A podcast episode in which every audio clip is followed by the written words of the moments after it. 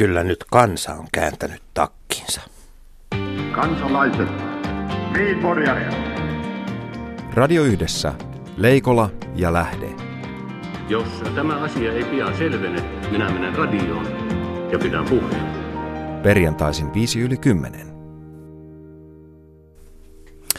Oikein hyvää perjantaita Jussi sinulla. Se näyttää olevan jo takkikin pois päältä. Niin, ei tullut takkia. Tuleeko liivit? Tästä, tuluskukkaro odotellessa. Niin, tässä on, on, on ilkuttu perussuomalaisille, mutta tuota, kyllä nämä kannatuslukemat, nämä pitää sisällään huonoja uutisia monille puolueille ja ei yksin perussuomalaisille. Onhan se, että jos, jos tuota edellisellä viikolla sanotaan, että hallituksella on selkeä mandaatti istua ja galluppeja tulee ja galluppeja menee, niin ei ole viimeisen vuorokauden aikana ihan tämän näköisiä kommentteja enää ollut. 50,4 prosenttia vain muutama kuukausi eduskuntavaalien jälkeen, jolloin tarkoitus on rakentaa vahvan hallituksen pohja. Niin tässähän on ihan normaalia hallitus... Eli siis keskustan, kokoomuksen ja perussuomalaisten yhteiskannatus. Niin, tässähän on siis ihan normaalia hallituskorroosiota tämä sekä keskustan 1,3 prosentin että, että kokoomuksen 0,9. Tämähän on ihan normaalia. Että kyllähän se iso kysymys on tässä, tässä että kun tuota perussuomalaisten kannatuksesta katoaa lähes kolmanne siis ja 4,3 prosentin kannatusmuutos on aivan, aivan poikkeuksellinen. Itse asiassa parikymmentä vuotta pitää mennä taaksepäin ja vastaavanlaisiin muutoksiin ylös ja alaspäin on oikeastaan Suomessa päässyt vain eräs SMP-niminen puolue aikoina. Ja ky- kyllä myöskin täytyy muistaa, että SDP tuli aika paljon parikymmentä vuotta sitten alaspäin myöskin. Kyllä. Kerralla, mutta se tuli kyllä aikamoisista korkeuksista myöskin, tämmöisistä jälkikoivistolaisista korkeuksista. Se on totta. Mutta tuota niin, Markus, miltäs, miltä mahtaa nyt tuntua Sebastian Tynkkysestä? Jos minä sanoisin, että tähän asti ja perussuomalaiset ovat sanoneet aika usein sitä, että mitä tähän me olemme sanoneet jo pitkään. Puhutaanpa sitten maahanmuuton haittojen, haitoista varoittelusta tai muusta. Mä Tynkkynen taitaa olla niitä harvoja, jotka sanoo edelleenkin tätä, minä olen sanonut jo pitkään, mm. tänäänkin. Mutta sitten jos katsotaan tätä niin puolue kerrallaan, niin se mikä on mielenkiintoista, että meillähän, meillähän tuo keskustan, keskustan, itse asiassa tässä oli, niin kuin, ne oli suhteellisen staattisia nämä, nämä kannatusmuutokset koko Kataisen hallituksen ajan, eli siis edellisen vaalikauden kolmen ensimmäisen vuoden ajan. Ja sitten vasta keskusta meni kokoomuksen hyvä, meistä nyt tuntuu, että keskusta on ollut se itsestään selvästi suurin puolue jo pitkään, niin se ei suinkaan pidä paikkaansa. Ja, ja, ja tuota, osa varmaan tästä, tästä jatkojytkystä viime keväänä oli, iso osa siitä oli loppujen lopuksi, kun se vähän tuntui hämmästyttävän Soinia itseäänkin, että ei sai sen pidettyä. Niin oli varmaankin sitä, että kukaan ei olisi uskonut 2014 kesällä, että demarit ja kokoomus pystyy sössimään itse niin hyvin. Eli toisin sanoen, että kyllä politiikassa aina auttaa se, jos naapuri antaa tahtoa tahat, tahattomasti käänteistä vetoapua. Täytyy myös muistaa, että jatkojytky syntyy aika paljon siitä, että se keskustan ja ennen kaikkea Juha Sipilän viimeiset viikot televisiossa eivät olleet enää niin onnistuneita niihin odotuksiin nähden. Ja itse asiassa televisioesiintymisten paras onnistujahan oli Timo Soini, koska kun kaikki muut vaalikeskustelut olivat päälle puhumista, niin aina kun Soini puhui, muut puoluejohtajat kuuntelivat. Niin se ei ollut Soini vastaan muut, vaan se oli muut Soinin puolesta. Niin, mutta tuota, kyllä tämä on, tää on Mä tarkoitan valtavan... sitä, että se, se taso, jolla ikään kuin perussuomalaiset viime keväänä sitten tulivat jääneeksi juuri vaalien hetkellä, mm. niin, niin, tota, niin kuin populistipuolueille aina, mistä kuulemme pian hieman enemmän, niin, niin, niin ei se välttämättä ollut mikään pysyvä taso. Pikemminkin yllättävää on ollut, että he on pysynyt niin korkealla tähän asti, mä sanoisin. Ei se, että se laskee nyt, koska, koska tuota, toinen, mikä tässä on mielenkiintoinen asia, on se, että, että tässä on niin kuin nämä isot muutokset tapahtuu nyt, kun ensimmäistä kertaa hallitus ikään kuin tulee aktiivisesti omalla agendallaan ulos. Tuo kesähän ei ollut politiikasta vapaa suinkaan, kuten hyvin muistamme, mutta se oli paljon enemmän reagointia sitten kuitenkin niin kuin niihin asioihin, joita tapahtuu muualla. Kyllä. Ja sitten täytyy katsoa, että mitä, mitä nämä muutokset on ollut, ja sehän on ollut, tämä näyttää päälle päin hyvin voimakkaasti niin kuin siltä, että perussuomalaiset ovat menettäneet 4,3 prosenttia ja 3,9 prosenttia on, on sitten niin kuin SDPn kannatuksen kasvu. Tämä on muuten Lee Andersonille huono uutinen. Niin, tähän nimittäin, tar- niin. nimittäin tuota, tästä syntyy helposti nyt sellainen mantra, että, että niin kuin vasemmiston menestys on sen varassa, paljonko persuilta pystytään niistämään. Ja silloin helposti ruvetaan miettimään, että vasemmiston puolueen puheenjohtajan pitäisi olla jonkinlainen persoona tai jopa persuuna.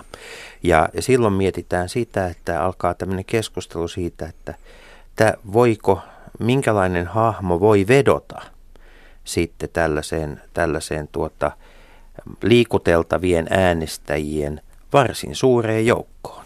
Niin kysymys kuuluu, että voiko niitä liikutella vai liikkuvatko ne itse ja kyllä, kyllä tässäkin niin kuin varmasti on sanoisin kuitenkin sittenkin enemmän ollut niin kuin työntyä ulos persujen takaa kuin varsinaisesti vetoa SDP:hen.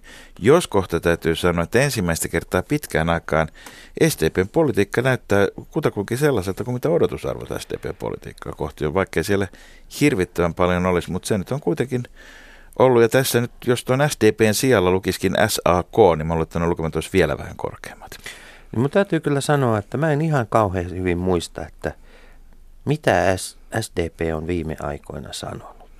Ja, ja tuota, Ollut samaa mieltä SAKon kanssa. Niin, mutta et, tota, täytyy muistaa, että en minä muista kauheasti sitäkään, mitä keskusta olisi kauheasti sanonut silloin, kun keskustan kannatus alkoi kasvaa. Ja niinpä toivonkin, että jokainen suomalainen puoluejohtaja hiljentyy tänään kuuntelemaan Anja Niskasta.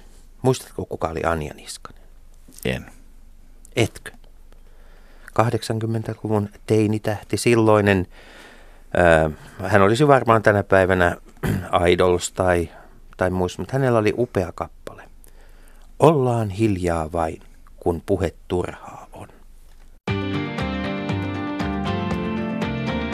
Radio Yhdessä, Leikola ja Lähde.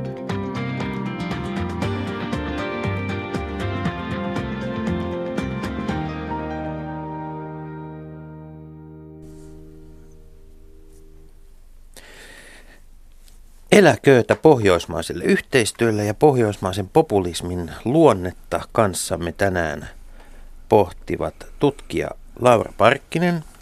Tervetuloa. Kiitoksia. Ja nuorten yhdistysten pääsihteeri Henrik Vileen. Tervetuloa. Kiitos. Henrik, mitä pääsihteeri tekee nuorten yhdistyksissä? No me edustamme tässä pohjoismaisessa yhteistyössä kansalaisia ja muistutamme poliitikkoja ja, ja tuota virkamiehiä siitä, että kansalaiset haluavat enemmän pohjoismaista yhteistyötä, Eli kun ei minä vähemmän. Olen, minä olen äh, Pohjoisma, PN, pohjoismaisen PN-yhdistyksen jäsen, niin mm. sinä edustat sitten minua siellä kyllä, pohjoismaisella kyllä. tasolla. Kyllä. E- eli, eli näitä Norden, niin kuin meillä Pohjola Norden, näitä vastaavia yhdistyksiä on sitten muissakin Pohjoismaissa ja niillä on keskinäinen liitto. Ja Joo. Sen mä oon Kööpenhaminassa, jossa Juuri näin. asunut pari kuukautta. Olet aikaisemmin asunut pohjoismaisista tehtävistä myöskin Tukholmassa ja tietysti Helsingissä ja Oslossa. Miten tuo Köpis nyt eroaa sitten? Mm. näistä parin kuukauden? No, se en, on... Kun on vielä tuoreet ensituntumat. No se on vähän isompi kaupunki, mutta kyllä siellä on helppo viihtyä. Ja ostin, ostin mustan tanskalaisen fillarin, niin sillä pääsee hyvin Oletko jo oppinut paikka. varomaan pyöräilijöitä? Joo, Joo, mutta siellä, heillä on hyvä pyöräilykulttuuri, että siellä harvemmin näkee näitä keskisormia, että siellä hymyillään, jos kolaroidaan, että ihan hyvin menee. Se varmaan on hyvä neuvo myöskin suomalaisille. Laura, tuota, sä oot tutkinut erinäköisiä populisteja eri maissa ja, ja tuota, ää, myöskin suomen kieleen kovasti edistänyt sellaisen termin kuin paljettipopulisti käyttää, jota ei juuri Suomessa ole näkynyt, mutta, mutta Tanskassa ja Norjassa hyvinkin. Mitä se tarkoittaa? No se tarkoittaa sitä, että ää, populisti, populisti on lähinnä tällainen ää, mediaseksikäs nainen, eli ei tällainen mies, joka edustaa jollain tapaa kansaa, eli siihen kuuluu tämmöistä tiettyä kimalletta, palettipopulismi on oikeastaan Ranskan laina ja sillä on tä- tarkoitettu Marin Le Peniä. Mutta siis toisin sanoen nämä eivät ole mitään maisterismimmejä tai muita, vaan, vaan siis ajatus on se, että glamouria, yläluokkaisuus saa näkyä, että jos ihminen asuu Espoossa, niin sitä ei tarvitse häivyttää.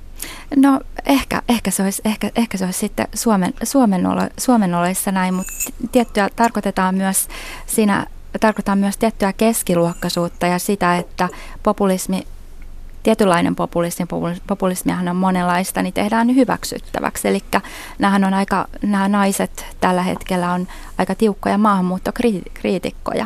Mutta salonkin kelpoisesti. He eivät räyhää keskiolutkuppiloissa.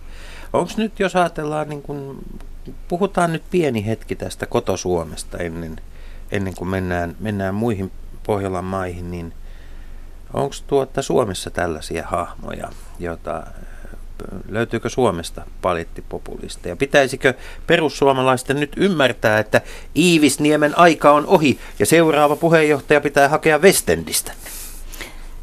No, eli, eli itäpäästä Espoota. Niin.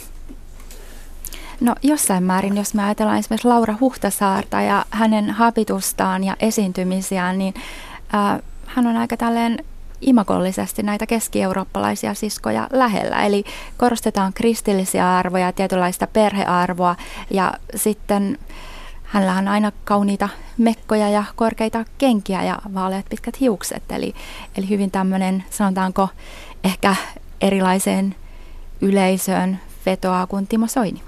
Uskallamme varmaankin sanoa, että naisellisempi kuin Teuvo Hakkarainen.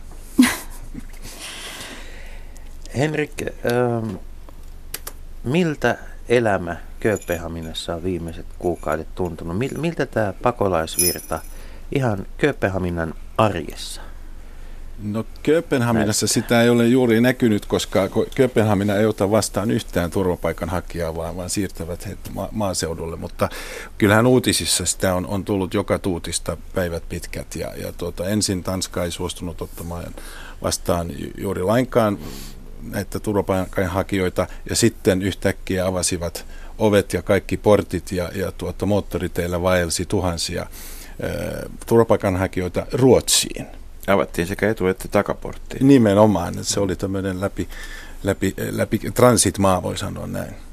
Ja, ja kuka, tuota, kuka, ole, olisiko kukaan uskonut sitä, että Saksa ei olekaan se kaikista suurin onnella, jonne kaikki haluavat jäädä, vaan että siitäkin eteenpäin on pyrkiä eteenpäin? No, tässä yllätyksenä? No ei minusta, koska täytyy muistaa, että Tanskassakin asuu, asuu tuota yli 200 000 muualta tulleita, tai siis Euroopan ulkopuolelta. Joilla on varmaan miljoona sukulaista siis. Juuri näin, juuri näin. Ja saman verran on Norjassa. Että täytyy muistaa aina, kun keskustellaan Suomen näkövinkkelistä tästä asiasta, niin, niin muualla Pohjolassa on valtavasti enemmän muualta tulleita. Mua on aina jotenkin tökkinyt tämä termi perheiden yhdistäminen, koska sehän tarkoittaa samaa kuin, että viranomaiset tai joku muu yhdistäisi perheitä. Yleensä ne perheet haluaa itse yhdistyä aika paljon ja toimivat sen suuntaisesti, ihan riippumatta siitä, mitä viranomaiset Niin, mutta mun täytyy sanoa, kun keskustelin tässä noin yhden, yhden tuota Suomeen muuttaneen ystäväni kanssa, joka, joka, jonka on islaminuskoinen ja hänen mielestään Suomen suurin ongelma on se, että Suomesta puuttuu suomalaisten perheiden yhdistäminen, mutta se, se on toinen asia. Mennään, Meillä ei mennään, ole enää kato Nokia Connecting People niin, mennään, kuin ennen. mennään, tuota, mennään vuonojen maahan. Mennään Norjaan ja, ja tota, esitänkin ensimmäisen tietokilpailukysymyksen Jussi sinulle.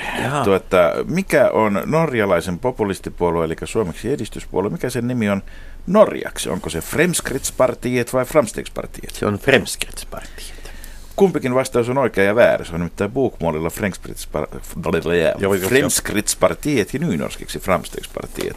Norja, Norja on polarisoitunut kahtia tässä. Kaksikielinen maa. Kyllä.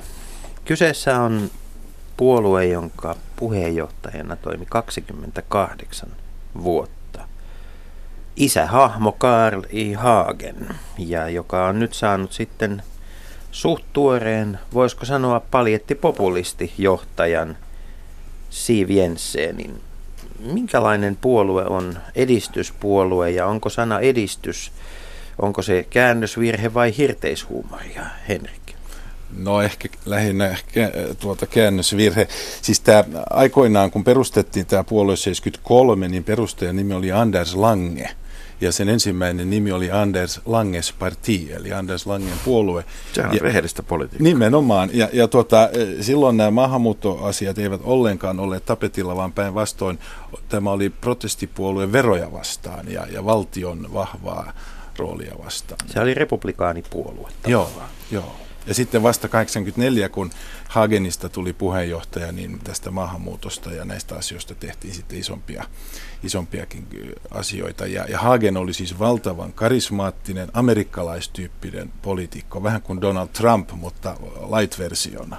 Ja hän siis omisti niin sanoakseni kaikki nämä TV-keskustelut, koska hän täytti mä, sen mä jäin, studion. nyt, mä jäin nyt pohtimaan, voiko Donald Trumpista olla heavy-versiota, mutta ei mennä, ei mennä, ei mennä siihen sen, sen syvemmälle. Öö, Mossausversio kenties Niin. on se heavy-versio.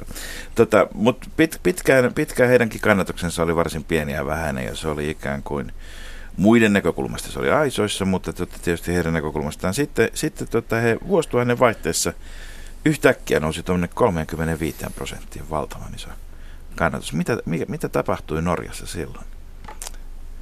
No, siinä on varmasti monta syytä, mutta, mutta tuota, ja tämä maahanmuutto on kenties yksi, tai varmasti yksi, mutta, mutta tuota, ehkä tärkein oli se, että, että norjalaiset, tavallinen norjalainen ei voinut ymmärtää sitä, että näitä valtavia varoja, joita valtiolla oli öljyn tuonnin kautta, tai siis öljyn viennin kautta, niin ettei niitä käytetty niin kuin kansalaisten hyväksi, vaan laitettiin pankkiin. Ja, ja moni asia oli kunnissa rempallaan.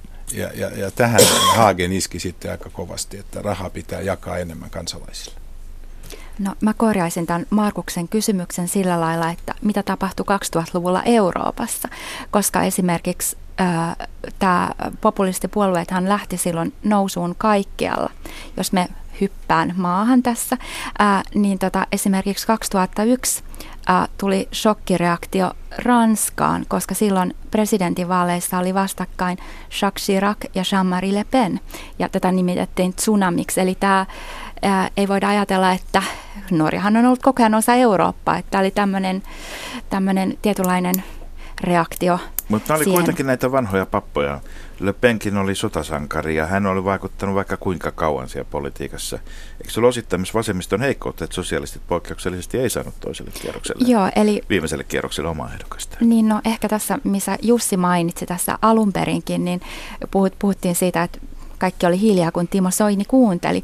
Tämä oli vähän sillä, sillä Ranskassakin, että tota, kaikki oli hiljaa, kun Jean-Marie Jean-Marie Le Pen puhu, koska hän oli ehkä se, ei ehkä paras, mutta ehkä se vähiten huono. Ja hän sai näyttämään nämä toiset, esimerkiksi ää, ää, ää, esimerkiksi sosia, sosio, sosialistit hän vähän vanhoilta ja väsyneiltä, kun hän pystyi niin kuin nopeasti heittämään sitten näissä TV-haastatteluissa onlinereita. Nyt me tullaan mielenkiintoiseen kysymykseen, joka on se, että eihän norjalaiset äänestäjät automaattisesti katso, että jaha, Ranskassa tapahtuu noin, ruvetaanpa mekin käyttäytymään noin. Ja kun ne on kaikki kauhean kansallismielisiä nämä populistipuolueet, niin miten tämä niin kuin liike ja siirtymä maasta toiseen sitten oikein käytännössä tapahtuu? Mikä se mekanismi siinä takana on? No, yksi tämmöinen vaikuttava tekijä on globalisaatio ja televisio. Eli, äh, eli tota, esimerkiksi joskus, kun on Risto Alapura puhunut Suomesta ja SMPn tulosta Suomeen, niin silloin siihen vaikutti voimakkaasti mainostelevisio.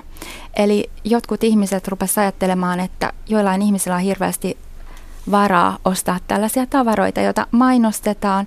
Ja sitten toinen asia oli se, että näytettiin tällaisia elokuvia kuin Käpyselän alla, että on vähän löyhät nämä moraalinormit, niin silloin vähän vedettiin takaisinpäin. Ja tämä sama tapahtui aikaisemmin 60-luvulla Ranskassa, jossa oli tämmöinen pusadismi-niminen liike, eli siinä on ehkä tullut myöskin tätä No, tuota, Ranskassa sitten myöhemmin tapahtui sukupolven vaihdos mm-hmm. Le Penin perheessä ja, ja Marie Le Pen on ottanut hyvin voimakkaasti tämän niin kuin, itse asiassa tämmöisen niin kuin, jopa vanhan ranskalaisen äärivasemman laidan talouspolitiikan osa, osaksi tätä tuota, om, niin kuin, ö, oman puolueensa ö, agendaa, mutta tätä ei ole nähty niin kuin samassa määrin pohjois, pohjoisissa, pohjoismaissa. Pohjoismaissa? No Pohjoismaissa väittäisin, että tämä on myöskin kytköksissä sosiaalidemokratian kriisiin, että sieltä on valunut aika paljon äänestäjiä näille populistipuolueille ja, ja esimerkiksi Norjassa niin Hagenia, niin, niin hänet eristettiin aika tehokkaasti pitkään, mutta 90-luvulla se ei ollut ehkä enää mahdollista, koska oli tullut uusi TV-kanava, tämmöinen TV2, heidän maikkarinsa, ja hän sai siellä paljon enemmän aikaa kuin, kuin NRKssa, joka on Norjan Yle. Eli, eli kyllä nämä on kytköksissä, mutta Demarista valu paljon duunariääniä Hagenille. Niin siis pitkään on sanottu jo sitä niin Suomessa kuin muissakin Pohjoismaissa, että kun kaikki puolueet ovat sosiaalidemokraattisia, kun missä kaikissa asuu pieni demari, niin välttämättä ei tarvita demareita ollenkaan. Se on ollut niin tämmöinen hauska, hyvän tahtoinen vitsi, kunnes sitten on huomattu, että näin tapahtuu myös käytännössä. Mikä on se ikään kuin tipping point, mikä on, mikä on se semmoinen, mitä, mitä, milloin, milloin, nämä, niin kuin, tota, milloin, milloin tämä huumori muuttuu niin kuin todeksi? Mistä, ja mistä se johtuu siis? Mikä, mikä on se asia, joka saa niin kuin ratkaisevan uskottavuuden näiden populistipuolueiden taakse, että ihmiset, jotka ovat eläneet kolmatta tai neljättä sukupolvea demarielämää, niin yhtäkkiä heittävät sukunsa perinteet roskakoppaan ja käyttäytyvät siellä kopissa aivan niin kuin itse haluavat? No ehkä sen takia, että Pohjolassa niin, niin yhteiskunta on melkein valmiiksi rakennettu. Ja tulee semmoinen, se pointti on siinä, että sitten ei tule enää uusia reformeja, mutta savutetuista eduista halutaan pitää kiinni. Ja jos verorahat ei enää riitä siihen, niin sitten on helppoja vastauksia vaikeisiin kysymyksiin, ja, ja, ja ne vastaukset esittävät populistit. Norjasta puhuttaessa on tietysti mahdotonta välttää Anders Bering Breivikia ja tämän Breivikin joukkomurhateon jälkeen niin silloinen työväenpuolueen johtaja Jens Stoltenberg hän nousi, nousi ikään kuin ylös politiikan sarjasta ja sinne jonnekin politiikan ja kuninkaallisten väliin. Hän, no, ehkä, hän hoiti, hoiti ehkä siis kuninkaallisten tehtävät paremmin kuin kuninkaalliset itse siinä tilanteessa. Mutta tuota, nyt sitten Jonas Karl Sture on, on tuota, työväenpuolueen johdossa. Mitä työväenpuolueelle kuuluu ja onko työväenpuolue pystynyt reagoimaan tähän, tähän haasteeseen ja millä lailla? Onko siellä, onko siellä reivattu kurssia? No Norjan työväenpuoluehan pärjäsi hyvin näissä kunnallisvaaleissa, jotka oli muutama viikko sitten. Mm. Ja, ja tuota, se nyt tulkitaan sitten osoitukseksi siitä, että, että ovat tekemässä paluuta. Hän ovat oppositiossa, eikä se nyt hallituspolitiikkaan vaikuta välttämättä, mutta, mutta kuitenkin on osoitus siitä, että, että, että kansalaiset eivät välttämättä luota nyt tähän oikeisto-populistihallitukseen. Niin Laura, miltä miltä Norjan tilanne näyttää? E- eroaako se joissain asioissa niin kuin muista Pohjoismaista? Onko tämä öljy tai se, että ollaan, ollaan niin kuin EUn ulkokammarissa, niin siellä porstuan puolella, niin tuoks nämä, nämä asiat jotain, jotain niin kuin selkeitä eroja? Vai onko meillä, voidaanko me puhua, että on olemassa sellainen asia kuin pohjoinen populismi, on kaikki Pohjoismaat? Ää, ei voida sanoa, mutta sillä tavalla esimerkiksi Norja vastaa Tanskaa, kuten Henrik tässä sanoi, ja, ja kävi tätä... Ää, kävi, kävi näitä läpi populistipuolueen historiaa, että sekä Tanskassa ja Norjassa tämä populismi lähti tavallaan protestina. Ja sitten siitä tuli tämmöinen ehkä identiteetti, muukalaisvast, muukalaisvastus ja identtipopulistinen sitten 2000-luvulla, eli historiat on samantyyppisiä, mutta Norjalla on todellakin ää, öljy ää, ja siellä on hyvin vahva tietysti norjalainen nationalismi, joka on tämmöinen tietynlainen käsite ja tämmöinen tämmöinen kansall, kansallismie, kansallismielisyys, jotka sitten aiheuttaa näitä eroja. Mutta sanotaan, että kun te olette nyt valinneet Norjan ja Tanskan, niin sehän on oikeasti tosi hyvä, hy, tai näiden populistipuolueiden historia on hyvin samantyyppistä, että jos me otetaan Ruotsi ja ruotsidemokraatit, niin nehän on lähtineet tämmöisenä jopa rasistisena liikkeenä, liikkeenä eikä siinä ole tämmöistä protestihistoriaa taustalla. Jos, tota, Norjassa nyt on siis Fremskrittspartiet on ollut pari vuotta hallituksessa. On, mikä siellä on muuttunut sen seurauksena? Tietysti siellä on muitakin puolueita, oikeista puolueita hallituksessa, mutta Mutta minkä, minkä näköisen kädenjäljen he ovat, tai sormenjäljen norjalaiseen maisemaan saaneet painettua tätä hallitusvallassa? No nyt tekee, mikä siellä on muuttunut, niin yksi asia, mikä on muuttunut, on muuttunut tämän populistipuolueen kannatus, koska tietysti kun mennään hallitukseen, niin se, se laskee sitten, mutta he on tavallaan tukeneet tämän konservatiiviskeskustan ää, ää, politiikkaa tietyllä tavalla, mutta he on tehneet aloitteita nimenomaan kansalaisuuteen liittyen ja sitten tähän maahanmuuttoon, maahanmuuttoon liittyen. Eli nämä on tiukentuneet, eli kenestä tahansa ei ole tänään norjalaiseksi. Ja ää, tämä puolue teki myös aloitteen siitä, että ää, jos hakee Norjan kansalaisuutta, niin pitää tuntea Norjan historiaa ja sitä Norjan kieli. Eli onko tämä itse asiassa osoitus, kun meillä tämmöisiä aloitteita ei ole juurikaan ollut, siitä, että vaan että Norja ja Tanska on ikään kuin sen verran paljon pitemmällä vaiheessa, että siellä on ollut sanokaa nyt näin, Euroopan mittakaavassa keskimääräinen, mutta Suomea kuitenkin selvästi isompi niin kuin ulkomaalaisväestö ja osuus. Jo sen verran pitempään, että kysymys naturalisoinnista tai kansalaisuuden saamisesta on ajankohtaisempi kuin pelkästään sinne, että tuleeko tänne nyt sitten jostakin syystä ihmisiä.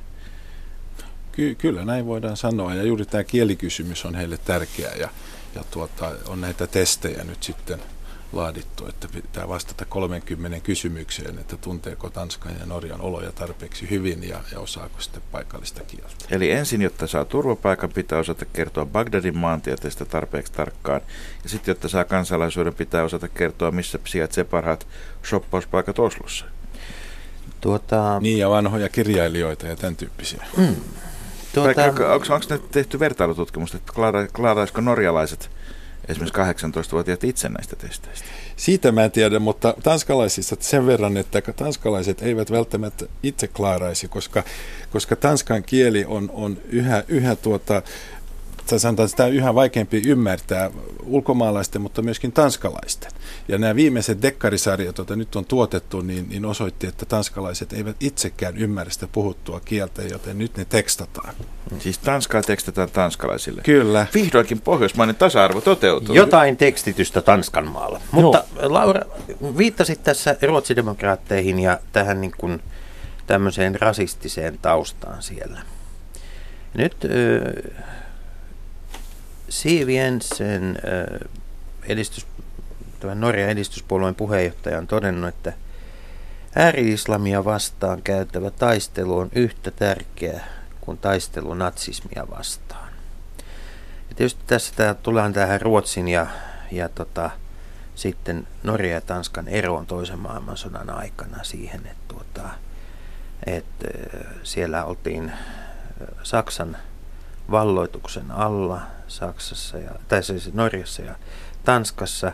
Onko tällä jokin ero siihen, että minkälaista, luoks tämä jotain eroa siihen, että minkälaista poliittista keskustelua voidaan tai ei voida näissä maissa käydä? No kyllä mun käsittääkseni, ää, käsittääkseni luo, Henrik tietysti seuraa, varmaan on seurannut lehtimiehenäkin enemmän, enemmän nimenomaan Ruotsia ja siellä käytävää, käytävää keskustelua, mutta tota, siellähän on hyvin erilaiset rasismin ää, kriteerit ja ehkä sitten natsiskin, natsisminkin kriteerit kuin ehkä sitten, sitten muualla. Eli, eli, tota, eli ehkä osaa paremmin siihen sanoa. Niin, Ruotsissa ei kai puhuta niinkään ääripäistä, vaan puhut toleranssirajoista. Joo, niin, nimenomaan. Joo. Mutta Norjasta vielä sen verran, että, että esimerkiksi Saksalla on merkitys vielä tänäkin päivänä. Ja, ja vuoden 1994 kansanäänestyksessä, kun äänestettiin EU-jäsenyyden puolesta tai vastaan, niin, niin, niin tuota, yksi tekijä, joka, joka oli, oli tuota, ratkaisi tämän äänestyksen, oli se, että he vastustivat sellaista unionia, missä Saksalla on vahva rooli. Ja se on toisen maailmansodan peruja. Eli, eli tämä Quisling-kortti, eli, eli siis Natsi-Saksan kanssa yhteistyötä teki kohtuullisen iso määrä norjalaisia, joista sitten Quisling, jos se väärin muista, sai kuolemantuomion. Kyllä. Peräjälkeen, niin, tota, niin se tarkoittaa samaa kuin, että hakaristi ei ole leikin asia. Ei.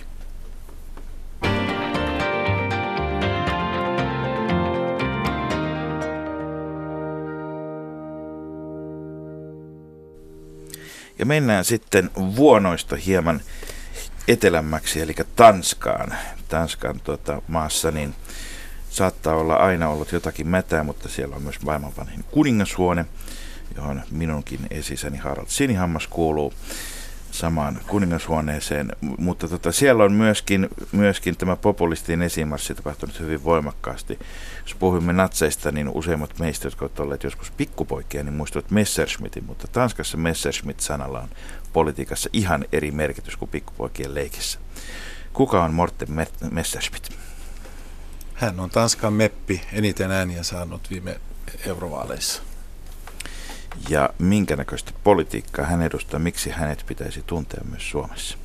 No hän on Dansk Folkepartiin edustaja ja populisti. Ja hän on tehnyt perussuomalaisten kanssa ainakin viime, äh, ollut samassa ryhmässä viime, vi, äh, viime kaudella kuin perussuomalaiset EU-ssa. Mutta samaan aikaan niin puoluejohtajan äh, Christian Tuulesen Dahl, joka on sitten hyvin hyvin toisella lailla, tai sanotaan ne profiloitu. Onko tuota Tanskassa hyvin selvästi tämmöinen kaksipäinen tämä Folkparti, eli populi, sikäläinen populistipuolue, niin silloin onko sillä vahva eurosiipi ja vahva tanskalainen siipi vai onko se yhtenäinen? Meillähän populistipuolueiden yhtenäisyydestä varmaan tänäkin päivänä Suomessa puhutaan aika paljon, erityisesti tänään. Mutta miten Tanskassa? No kyllä sillä on vahva eurosiipi. Heillä on neljä edustajaa Strasbourgissa ja Brysselissä. Mutta Messerschmitt itse ei näy kovinkaan paljon tanskalaismediassa, että kyllä se on tämä Christian Thulesen Dahl. Ja siinä on aika erikoista, että... Ihan niin kuin halla ei näy Suomessa kovinkaan Juuri näin. Mm. Mutta Tanskassa, niin ihan niin kuin Norjassa, niin onnistui tämä, tämä tuota vaihto. Eli kun Pia Kiersgaard luopui puheenjohtajuudesta, ja niin, mole, niin, niin moni oletti, että, että nyt puolue puolue tota, ei pärjää yhtä hyvin, mutta nyt tämä Kristian on osoittanut ihan hyväksi kruunuprinssiksi. Niin Dahlhan on entinen Tanskan edistyspuolueen, jota ei siis pidä sotkea Norjan edistyspuolueeseen millään tavalla, niin eh, sen, sen jäsen ja, ja hän sitten siirtyi, siirtyi tuota... Ihan niin kuin Venstrekään ei ole vasemmistopuoluetta. Äh, niin. Eikä Norissa. Niin. Juuri näin. Eläköön selkeys ja pohjoismainen ja tekstitys. Kyllä. Niin tuota, eh, mutta tuota, mitä, mitä tuota, eh, minkälainen, hän, hän ei ole tällainen niin kuin taustoiltaan, taustoiltaan suinkaan tämmöinen niin kuin klassinen populistipoliitikko, vaan hän on, hän on kuitenkin liiketalouden ja kauppalain maisteri Aalborin yliopistosta ja ja tuota, syntynyt vuonna 1969. Hän on, onko hän tämmöinen niin kuin seuraavan sukupolven, onko tässä Laura kyse siitä, että hän, jos hän olisi, sanotaanko näin, että onko tässä tavallaan tästä paljettiasiasta nyt kuitenkin kyse sitten, että hän on Ää, no mun nähdäkseni on... Niin, no esimerkiksi jos me ajatellaan Marin Le Penia, niin hän on syntynyt sitten 68 ja mm. tässä on 69, että ollaan, ollaan sitten ä, samaa sukupolvea, mutta tässä oli nimenomaan ehkä vähän tällainen, mitä nyt sanoisi, populistipoliitikothan on oikeasti tällä hetkellä tosi hyvin koulutettuja. Eli, äh, eli, eli, eli Siv Jensen on mun käsittääkseni, hän on ekonomi, äh, on paljon ekonomeja, on juristeja, eli jos me haettaisiin Suomeen seuraavaa populistijohtajaa, niin tämmöinen ekonomi, juristikoulutus olisi Halo ehkä... hankken, halo hankken, kuuluuko? niin. No miksi, niin. miksi, miksi ei tuo, tuota, tuota Kirkkoslaavin tohtoriuskin ole ihan mm. arvostettavaa, ainakin Eiressä päin. Mm. Mut, mutta tota, jos katsotaan näitä Tanskassa, siis Tanskassa ratkaisu oli se, että kun siellä oli nyt, nyt tuota, kesäkuussa vaalit, niin sen jälkeen Demarit, Helle Thorningsmitin, joka on kaikille meidän vallan linnakkeista Borjanista tutumpi kuin tosielämästä, niin, niin tuota, hän hävisi, Demarit hävisi ja sitten tuli ää, Lars Løkke Rasmussenin Venstren, joka on siis oikeistopuolue, niin johtama vähemmistö – hallitus, mutta jota populistit tukevat. Se oli aika kivuliaat neuvottelut, kun ei haluttu suoraan ottaa. Oliko tuota, miltä tällä hetkellä näyttää, oliko tämä ratkaisu, ja jos niin kenen kannalta fiksu, että populistit jätetään siihen kynnyspuulle? No kyllä se Dansk Folkepartin kannalta oli fiksua jättäytyä pois, koska nyt tämän viimeisen keskustelun jälkeen on ilmiselvää, että heille olisi käynyt samalla lailla kuin meidän persuille, että, että takapakki olisi tullut. Nyt he on oppositiossa, mutta, mutta pääsevät eh, vaikuttamaan tosi paljon. Ja suomalaisittain niin Lars Lökke Rasmussenin hallitus, jolla on siis 34 paikkaa 179, on aika eris, eriskummallinen koalitio. Niin. Ja se koalitio on yksi puolue ainoastaan. Niin, itse, itse asiassa tästä, tästä voi tehdä välittömästi semmoisen havainnon, että ainoa maa, jossa todella itsepintaisesti pidetään Pohjoismaissa kiinni sitä hallitukselta enemmistöhallitus, on Suomi. Kyllä. Kyllä, siis meillä on puhuttu...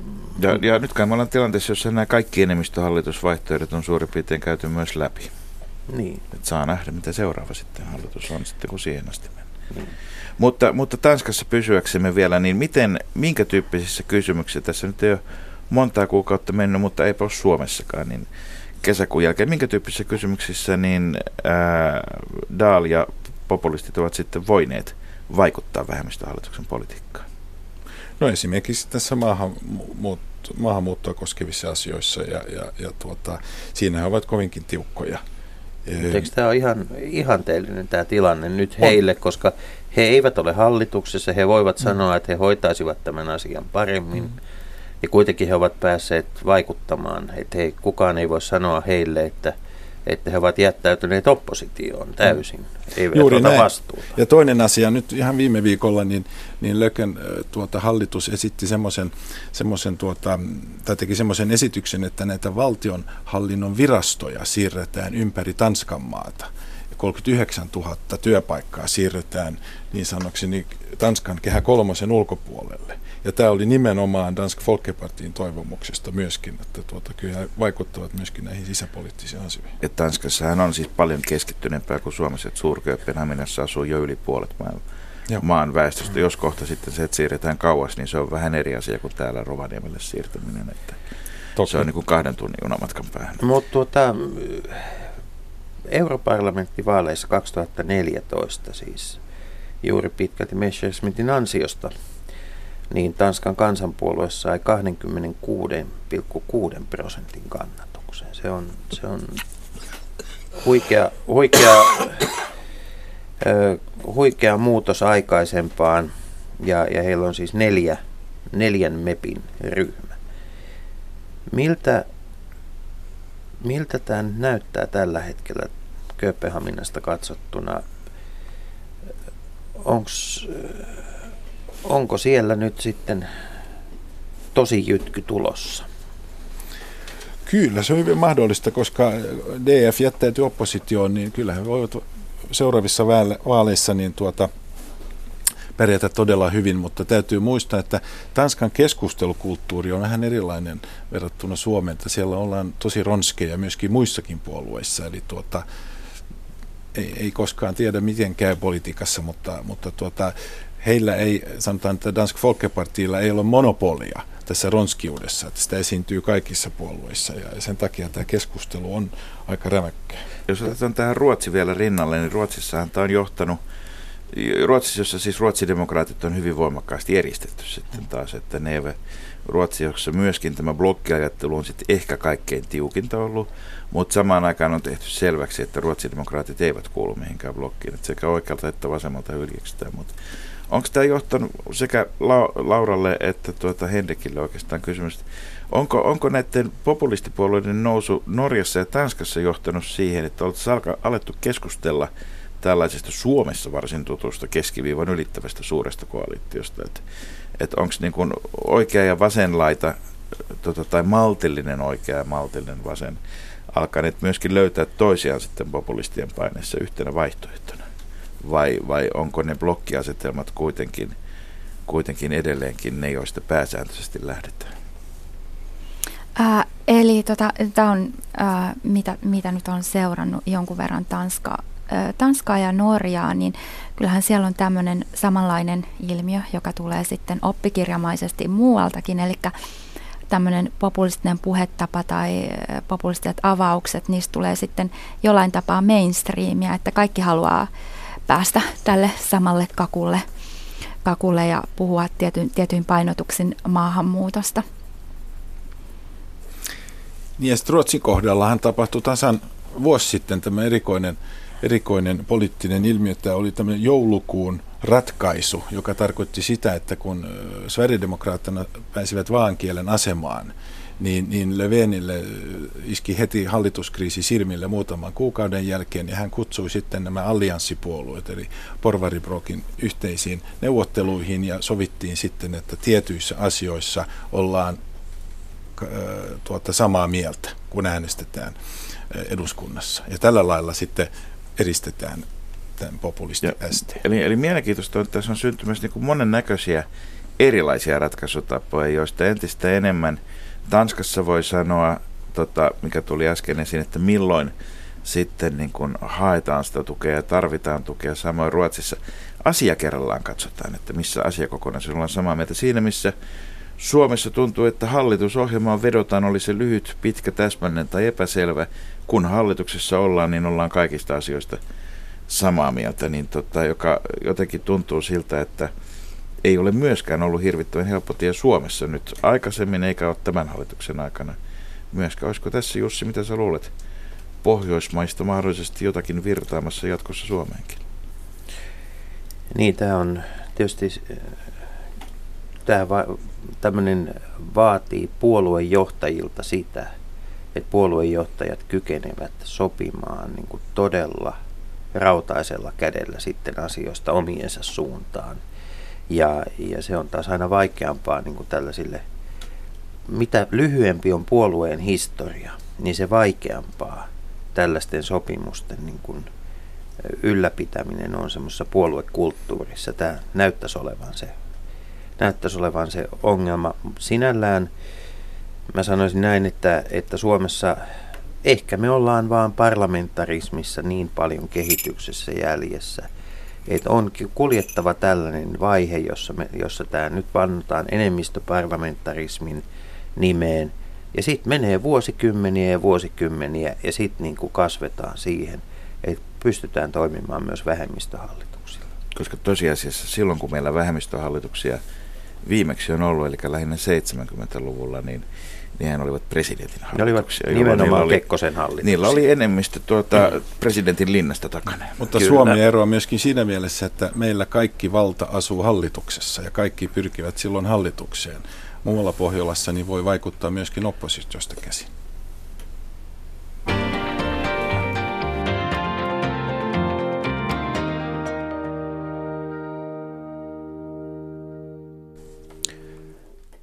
Laura Parkkinen, Henrik Vileen, kun pu- olemme puhuneet nyt Norjasta ja Tanskasta, niin puhutaan sitten Ruotsista, ruotsidemokraateista. Onko se mahdollista, että ruotsidemokraatit koteloidaan, eristetään maailman tappiin asti? Mikä on teidän näkemyksenne siitä, että miten tässä käy?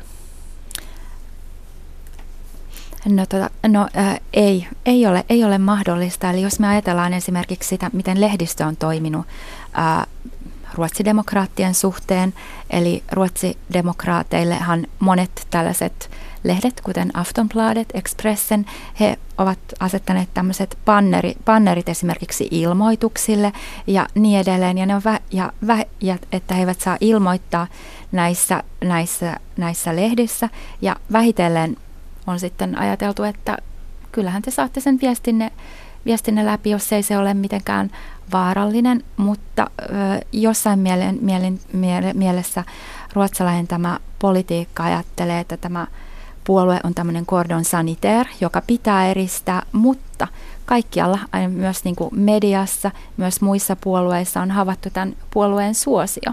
Esimerkiksi elokuussa mittaukset oli y- yhden tämmöisen ää, opin, mikä tämä on tämmöisen, tämmöisen ää, ää, tämmöisen tutkimuskeskuksen mittaus ruotsidemokraattien suosiolle oli joku 27,3 prosenttia.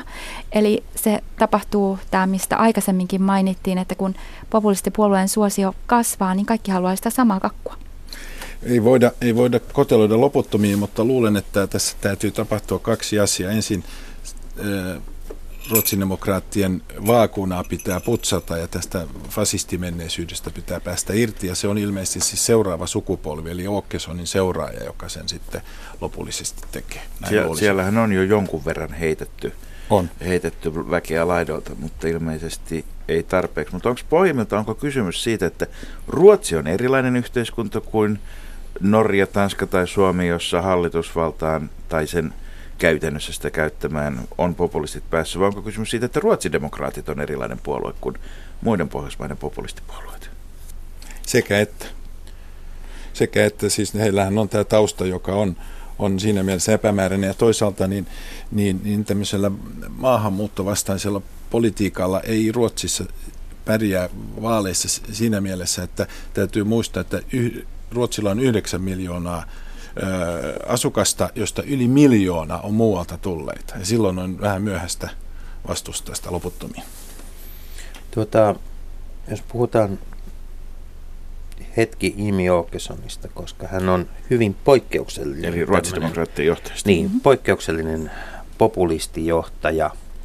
Hän ei oikeastaan ollut sitä uransa alkuvaiheessa. Hän, se oli tällaista niin kuin, populismin johtaminenhan on, on tällaista niin kuin särötöntä johtamista. Se on, se on vahvaa johtamista. Se on johtamista, jossa ei voi olla niin kuin vai aavis ajatella, että on olemassa useampia vaihtoehtoja, vaan populismia johdetaan yhdellä vaihtoehdolla, yhdellä näkemyksellä ja, ja niin kuin sellaisella eh, ilman inhimillisiä virheitä. Ei hirveästi diskuteera pohjalta. Mm. No, Åkessonin henkilökohtainen tarina on kuitenkin muuttunut ja tämä, tämä tuota, hänen, niin kuin, hän on väsynyt, siis väsynyt sillä tavalla, että hän on sairastunut, hän on tehnyt paluun ja nyt hän puhui täällä Ruotsin Almedalenillassa, joka on tämmöinen Suomi-areenan edeltäjä tai e-, esikuva, tämmöinen keskusteluviikko. Ja se puhe oli hyvin poikkeuksellinen populistio. Onko tässä tapahtumassa jotain sellaista? Millainen se oli? Missä suhteessa poikkeuksessa? Se oli aika lailla, se, se ei ollut vahvan johtajan puhe siinä mielessä. Se oli fundeeraavampaa. Se oli henkilökohtainen, se oli, se oli, se oli avautuminen. Herra Jumala, ajatelkaa nyt, tämmöinen niin siis populistijohtaja avautuu. Mistä se kertoo? Mutta eikö tässä ole kuitenkin, kuitenkin en tiedä, onko tämä ehkä poikkeuksellinen populistijohtajalle? Vai onko, se, onko tässä kyseessä populismin seuraava versio? No ehkä se on seuraava, seuraava versio, eli tämähän on tämmöinen klassinen, jota George W. Bush ja kaikki on mm. tehnyt tämmöisiä tavallaan anteeksiantopuheita, että olen muuttunut, mm-hmm. kadun, en jaksa. Suomessa tämä tekstiviestikohu, ei kun Facebook-kohu, kuka tämä populisti on. Kana, äh, hetkinen. Äh, nöyryys, armo. No, nämä nöyryysarmoja, nämä tulee siis so, Soinilta nämä tulee. Joo, no, no, no, no, si, mm-hmm. no sikä, sik, sikäli, ja. mutta tässähän tehdään tätä Åkessonin äh, tarinaa tämmöiseksi niin kuin inhimilliseksi. Eli hän on ihminen eikä mikään tällainen Tämä saakaa kukaan muistuttaa sitä, kun mä Tämä on ihan sama juttu kuin se, että Jussi halla kutsuu naisten lehden kotiinsa. No, tämä on vähän samantyyppistä ja Marin Le Penkin kertoo siitä, että mä oon lukenut Jimmy Åkessonista semmoisia haastatteluja, kun hän kertoo nimenomaan ylipainosta ja koulukiusaamisesta ja nämä on samoja asioita kuin Marin Le Pen kertoo itsestään. Mm. Ja kyllähän peliriippuvuudesta. Kyllähän Staalikin mm. nosti pikkulapsia syliinsä niin paljon, että niitä piti oikein jonossa kiikuttaa. Mm. Mutta tota, eli, eli populismi ei ole sellainen asia, jota me voidaan niin kuin aidata ja vangita tietyn tyyppiseksi, vaan sekin aikojen kehittyessä kehittyy. No populismissa tulee ehkä populääriä sillä lailla. Mm. Tuota, mikä on tämmöinen pohjoismainen mikä on semmoinen pohjoismainen kulttuuriperimä? Onko sellaista olemassa, koska siis tässä viikinkitelevisiosarjojen aikana, niin nyt meillä on Suomessa sitten kadulla partioiva miesjoukko Kemissä, joka on nimennyt itsensä nimellä Soldiers of Udin. Ei kuulosta kovin suomalaista. Ei, ei kovin suomalaista. Peruspohjoismaalasta enemmän. niin, niin. Mi, niin tuota, onko tässä, siis tämähän on on, onko tämä niin kuin, onko, ollaanko tätä viikinkiheviä ottamassa nyt niin kuin tämmöisen, tämmöisen tota, pohjoismaisen populismin joksikin, joksikin tunnusmerkistöksi? Mitä, miltä teistä, mitä ajatus, Uudinin ei- sotilaista eikö kansallis- kuulostaa. Kemissä, kansa- hei kamaan. Uudin ja Kemi. Kansallismielisyyteen kuuluu tietysti aina merkityksellinen, suuri, mahtava historia. Joo, mutta eihän Uudin, ja, no No kyllä se on huolestuttavaa, kun, kun nämä ääriliikkeet käyttävät näitä vanhoja symboleja ja, ja tuota, se antaa sitten kuitenkin vähän väärän kuvan minusta. Mutta tämäkään ei ole, niin kuin, jos, sano, jos ajatellaan, niin esimerkiksi äh, Front Nationalista oli tämmöinen äärilahko joskus, joka käytti miele tämmöistä nimenomaan Tour-symboliikkaa ja sitten etsittiin kraalin malja ja multa joskus jotkut tutkijat kysyivät vähän pettyneinä, että eikö perussuomalaiset pohjaa tämmöiseen viikinkimytologiaan ja mulla ei ollut tarjottavana yhtään mitään siihen. Että Eikä edes Väinämöissä. kyllä mä Niin. jotenkin näen nyt sen niin kuin Juho Eerolan pitkän letin siellä viikinkilaivan. Mutta se voisi olla niin kuin Lieto Lemminkäinen. Niin. Tosin hänen kohtalonsa ei ollut niin kauhean hyvä sitten. Mutta mut vielä, vielä tota lopuksi kysyisin, jos me ajatellaan sitä, siis Timo Soinin taustahan on sillä lailla poikkeuksellinen, että ensinnäkin hän on ollut todella nuoresta pitäen ja oli, oli todellakin siis asemoi itsensä Veikko Vennamon oppipojaksi. Tutki populismia ja sitten sen jälkeen ikään kuin rakensi, en nyt sano, niin kuin idässä tehtiin tieteellistä sosialismia, mutta lähes niin kuin tieteellistä populismia. Että siis miettiin, että miten tämä tietoisesti konstruoidaan tämmöinen populistinen liike, ja nyt meillä on hänen väitöskirjansa istuu tuolla hallituksessa sitten. Tota, Onko muissa Pohjoismaissa, kuinka tietoista tämä on ollut? Ku, ku, siis kuinka tietoisia ovat nämä populistiset liikkeet siitä, että miten tulla nimenomaan menestykselliseksi populistiseksi liikkeeksi, ja kuinka paljon siellä on ihan sitten vaan sydämenpaloa ja tunnetta? No, esimerkiksi Jimmy Åkesson niin on tehnyt koko uran Sverigedemokraateissa, eli hän on tavallaan kasvanut siihen puolueeseen. Ja jos me ajatellaan Siv Jensseniä, niin hänelle tämä Hagen oli tämmöinen isähahmo, että hän kasvoi siihen. Ja nimenomaan tämmöinen isä ja perinnöt on niin kuin esimerkiksi Marin Le Pen, siinä myös pohjataan sille isälle, että saadaan myös kannatusta niiltä Algerian veteraaneilta ja, ja, ja samantyyppisesti, että kyllähän tämä isien perintö sitten oikeuttaa paljon ja eihän Vennamo ollut missään nimessä kuitenkaan tämmöinen muukalaisvihamielinen, kun ei niitä muukalaisia oikein ollut. Niin ja Norjassa kyllä tämä Hagen oli, oli erittäin taitava poliitikko ja rakensi sitä omaa kuvaansa, puolueen kuvaa. Ja, ja hän sitten loppujen lopuksi onnistui siinä. Suurin pettymys oli se, että hänestä ei tullut suurkärjien presidenttiä eli puhemiestä. Eli isien, isien perintö elää toivottavasti joskus vielä äitienkin, mutta, mutta se mikä on ainakin hienoa on, on se, että tässä tasan oikeastaan yhtä kaukana kuin mitä Oslo on Helsingistä, niin nimittäin on myöskin toisessa suunnassa Minsk ja Valko-Venäjälle meni naiselle Nobelin kirjallisuuspalkinto.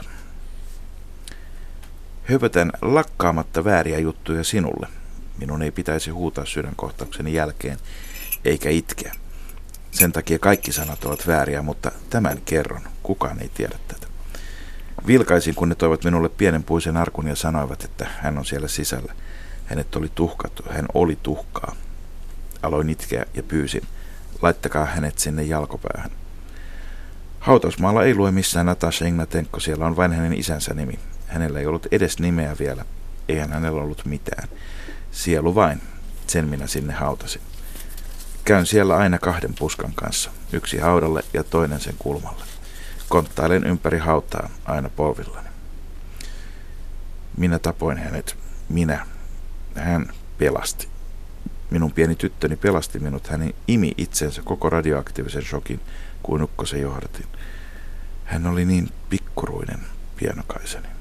Hän pelasti, mutta rakastin heitä molempia, koska eihän rakastamalla voi tappaa ketään, eihän. Sellaisella rakkaudella varsinkaan. Miksi nämä kulkevat yhdessä rakkaus ja kuolema? Yhdessä. Kuka selittäisi minulle? Ryömin vain haudalla polvillani. Ja näin kirjoittaa siis nobelisti Svetlana Aleksievich kirjassa Tsernobylin ääniä, joka on tulossa vielä keltaisessa kirjastossa uudelleen painettuna ennen Helsingin kirjamessuja viimeistään jouluksi. Ja nyt toivotamme vain kaikille hyvää viikonloppua. Ja parempaa maailmaa.